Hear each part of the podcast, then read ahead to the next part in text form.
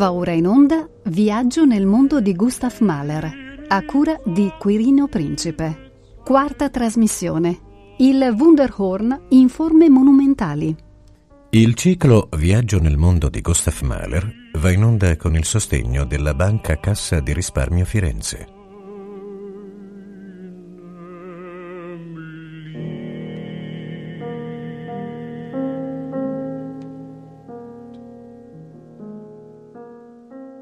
Buongiorno cari amici, e così eh, noi nel 1888 eh, troviamo Gustav Mahler eh, a Lipsia, tra l'altro appagato professionalmente da un grande successo che lo rende eh, ammirato e simpatico. A Lipsia, negli archivi del teatro, con eh, la consapevolezza piena da parte di Karl von Weber, cioè il nipote di Karl Maria von Weber, eh, si era in possesso dei manoscritti di un'opera incompiuta di Karl Maria von Weber, di Drei Pintos, i Tre Pinto, una strana commedia di tipo spagnolo in cui tre personaggi che si chiamavano tutti e tre Pinto danno luogo ad una spassosa commedia degli errori, un tipico esempio di teatro tardo barocco eh, direi di quello che era in voga eh, a Vienna ancora al tempo eh, in cui agivano i personaggi del Rosenkavalier, quindi un teatro tardo barocco che protende la sua, la sua, influenza fino a metà del Settecento. Comunque quest'opera viene completata da Gustav Mahler, il quale utilizza eh, con geniale eh, intuito da ingegnere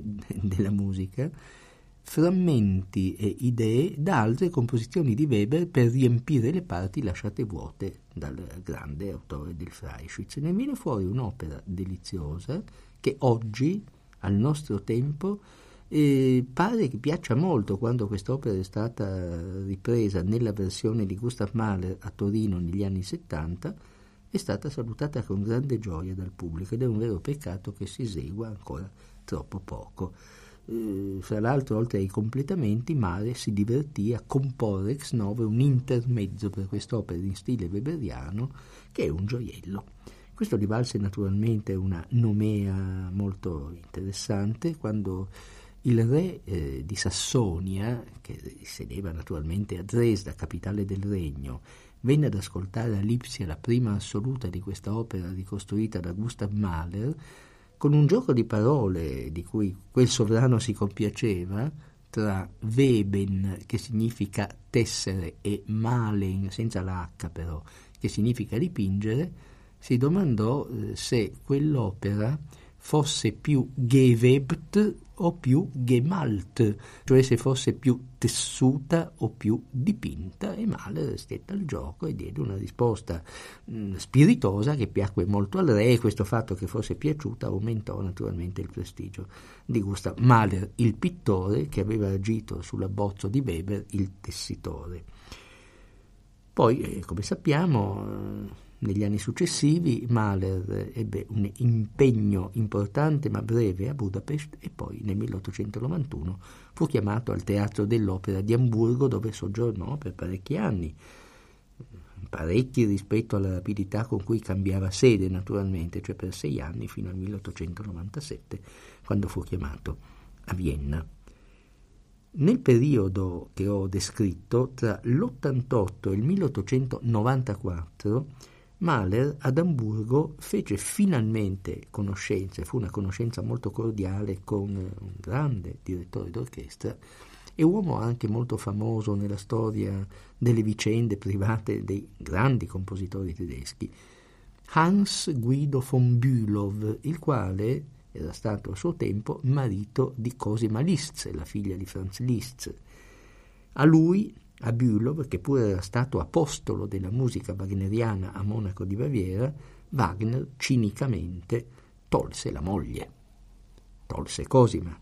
Ebbe da lei un figlio naturale, Siegfried, poi legittimato, poi sposò Cosima, eh, che aveva divorziato da Hans von Bülow. Bülow si comportò con grandissima dignità, si sposò una seconda volta Continuò ad essere un direttore d'orchestra temutissimo anche per i suoi scatti d'umore, per i suoi giudizi sprezzanti, di cui fece le spese per esempio il giovane Nietzsche quando tentò di comporre musica. Alla fine si ammalò di un cancro al cervello, i medici gli consigliarono un clima più salubre, ma c'era poco da consigliare ormai. Bilov andò al Cairo, dove sperò di riacquistare almeno una parte della salute perduta, ma a nulla giovò questo trasferimento. Il 12 febbraio del 1894 Bülow morì. La salma fu trasportata, con la velocità che i mezzi di allora consentivano, ad Amburgo ed ebbero luogo i funerali. Mahler eh, stava allora componendo la seconda sinfonia. Gli mancava dopo aver composto i primi quattro tempi, di cui il quarto, e fino a quel momento ultimo, era ancora una volta un testo Wunderhorn, era la poesia intitolata Urlicht, luce dei primordi, luce delle origini, era, come dire, digiuno mm, e privo di una grande idea che gli permettesse di comporre un gigantesco e monumentale quinto tempo per coronare questa anomala seconda sinfonia, una sinfonia in cinque tempi, cosa assolutamente fuori del comune rispetto ai canoni della sinfonia classico-romantica.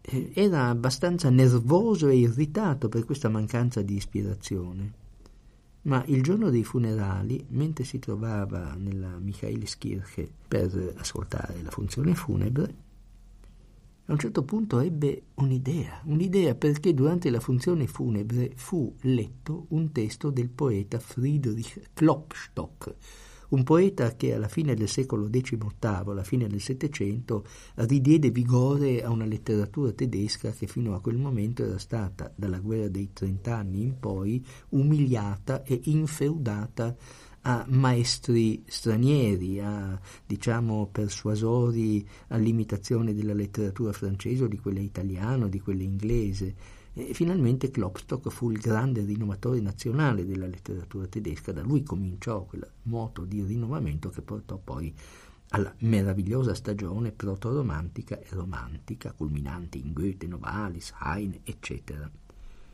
Ebbene, questo piccolo poema di Klopstock, che si intitola Auferstehung, risurrezione, utilizzato per una cerimonia funebre, diede finalmente a Mahler l'idea del comporre in un certo modo l'ultimo tempo.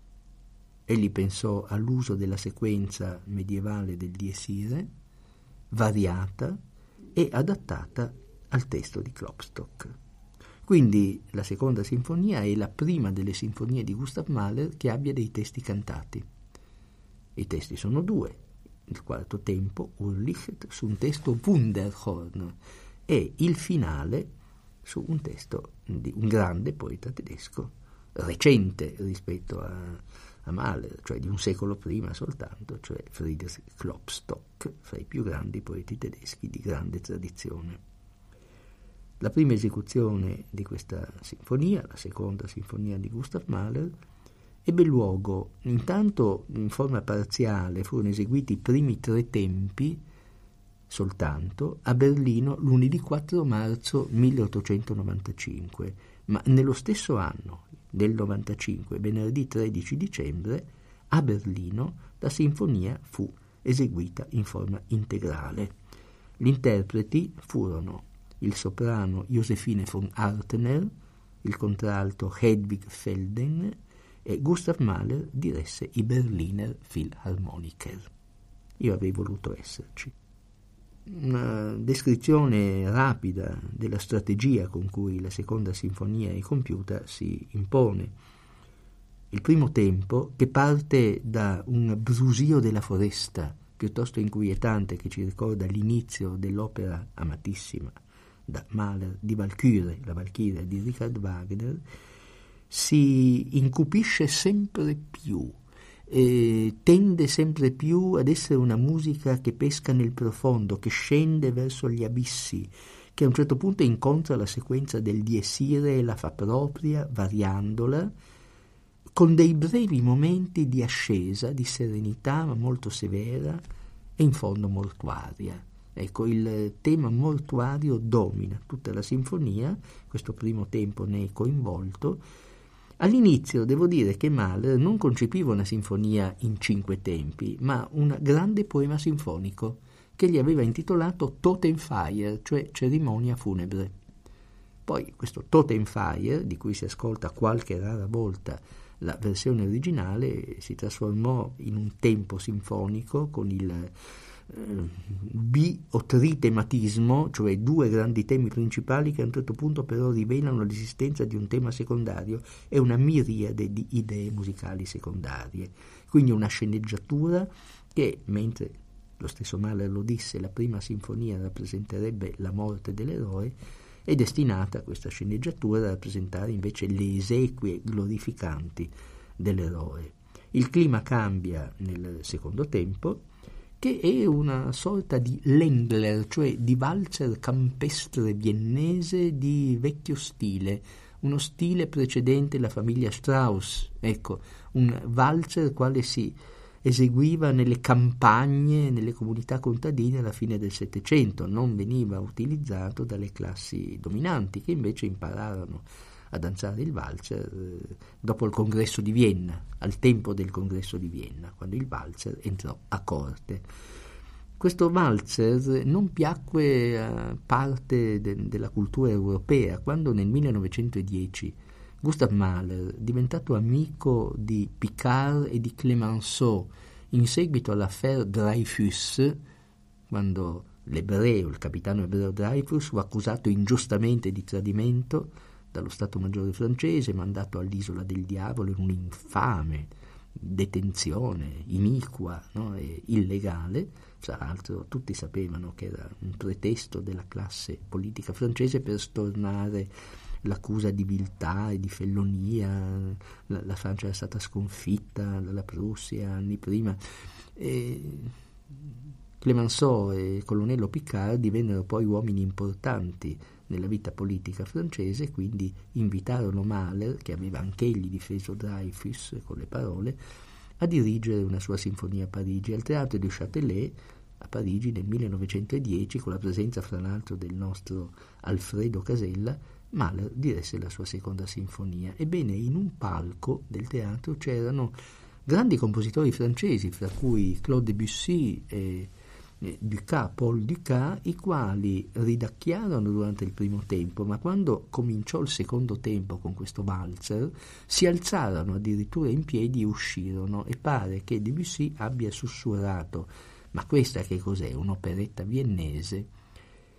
In realtà questo valzer o questo Lendler è tale che soltanto i fantasmi lo possono ad alzare cioè ha una natura sinistra, straniata, fantasmatica, che oggi appare molto chiara a chi lo ascolti.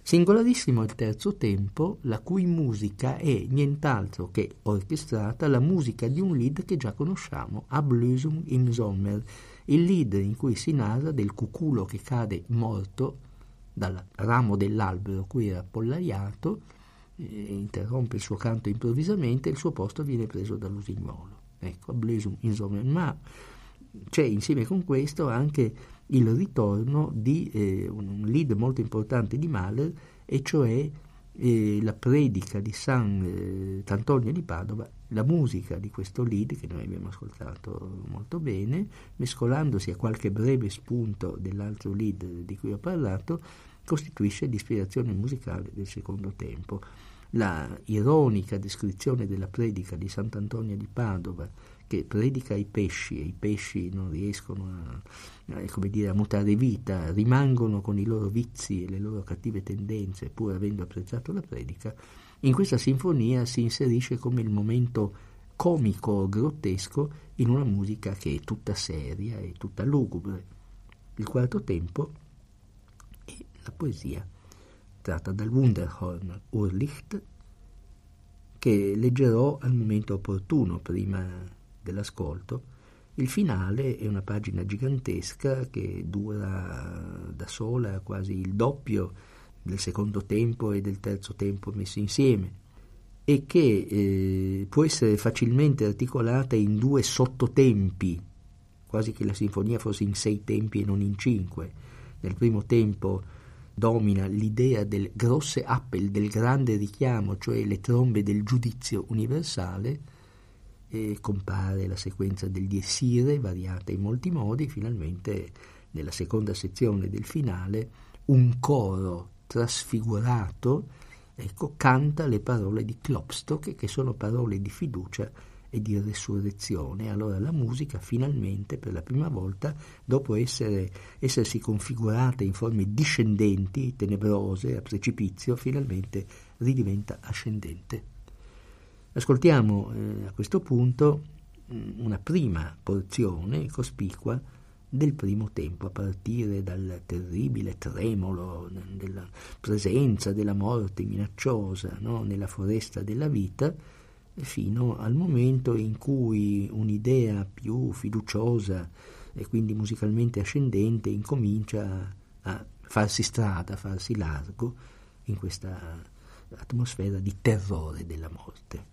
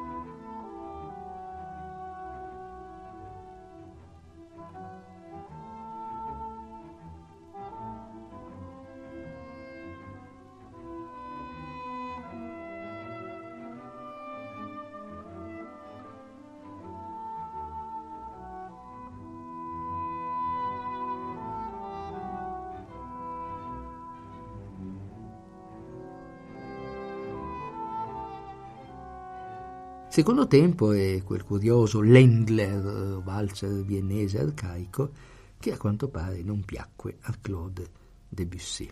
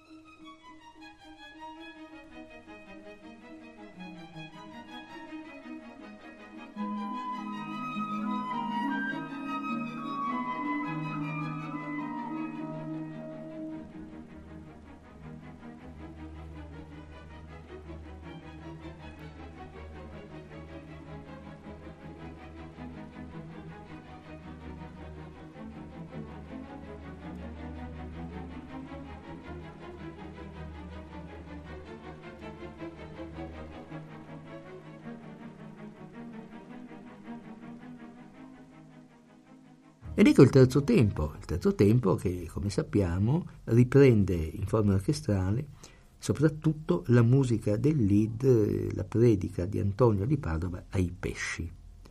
Eh, una musica veramente, possiamo dire, acquatica, perché è una musica che sfugge di mano, una musica mercuriale, fluida, liquida, in certi momenti addirittura sfugge al concetto stesso di tonalità e che ritorna però sempre alle nostre spalle configurandosi con grande ironia, con grande, con grande acrimonia, potremmo dire, una musica acre, acida, amara, ecco, nello stesso tempo, come dire, molto vitale. Ecco, ci parla di morte questa musica, ci parla di peccato, ci parla di, eh, come, come dire, incorreggibilità dell'anima, ma nello stesso tempo ci fa anche sorridere.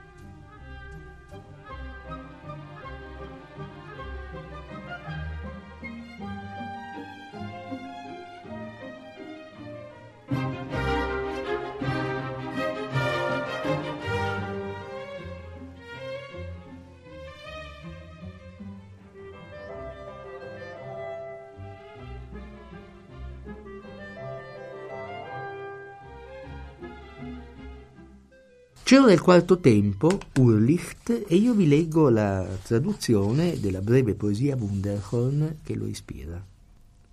Luce delle origini. Piccola rosa rossa, l'uomo è qua giù, in miseria immensa e angoscia. l'uomo qui giace in supplizio crudele. O potessi piuttosto essere in cielo. Un giorno andavo per un'ampia via. Venne un piccolo angelo e voleva respingermi. Ah no, non mi lascio fermare, nessuno può respingermi. Sono venuto da Dio, voglio tornare a Dio. Il buon Dio mi darà un lumicino, una lanterna, che a me risplenderà fino alla beata vita eterna.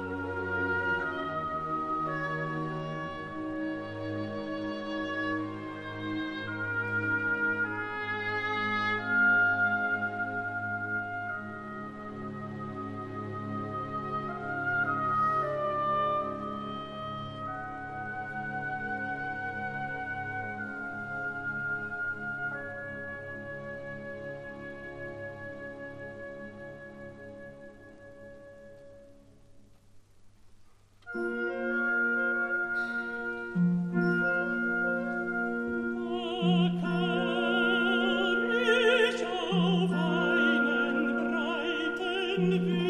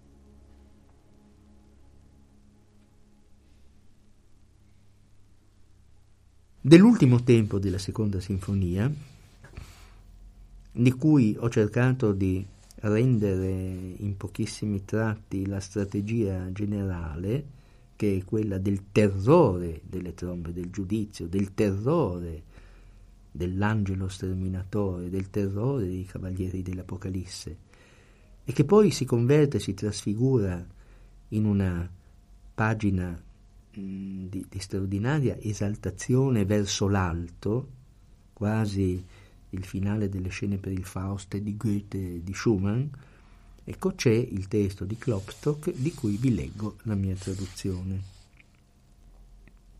Risorgerai, certo, risorgerai dopo breve riposo, mia polvere.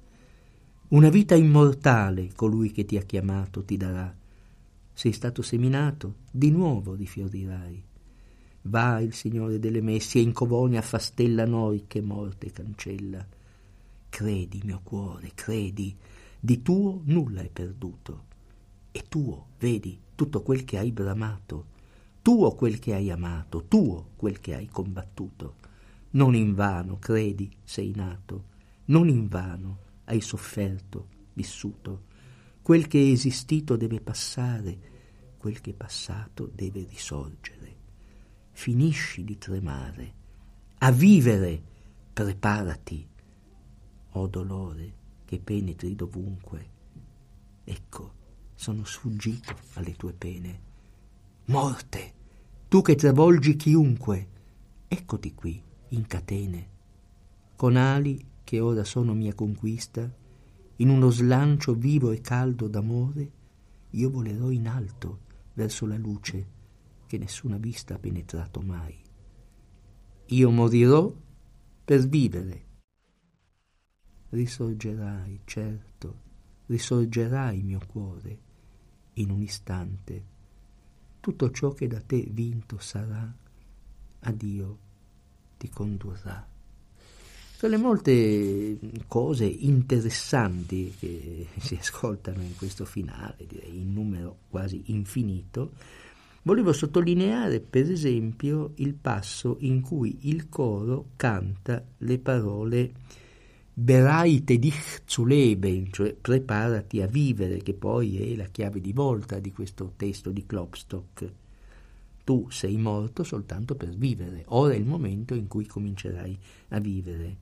E a un pianissimo appena sussurrato, a un Bereite dich appena percettibile, segue immediatamente con effetto traumatico un fortissimo del coro, gridato a piena gola, il che ci ricorda un effetto simile che troviamo in un compositore molto molto amato da Mahler, cioè Giuseppe Verdi, mi riferisco in particolare al Te Deum di Verdi, in cui c'è un effetto molto simile. È un eh, incontro di spiriti, un incontro di sensibilità, di gusti, possiamo dire un incontro di due irreligiosità, tutte e due tese verso il mistero.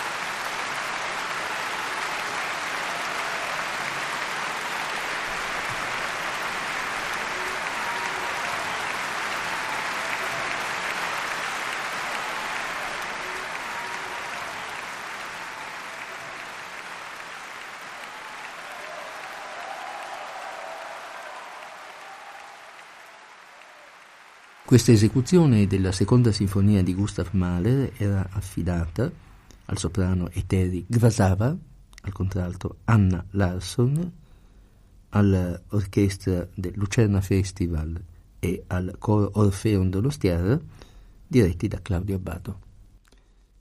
Cari ascoltatori, come potete facilmente immaginare, Rete Toscana Classica, sempre benemerita, vi riserva un privilegio, anche oggi. Tra poco più di un'ora potete riascoltare interamente la seconda sinfonia di Gustav Mahler. Noi ci incontriamo di nuovo con mio grande piacere la prossima settimana.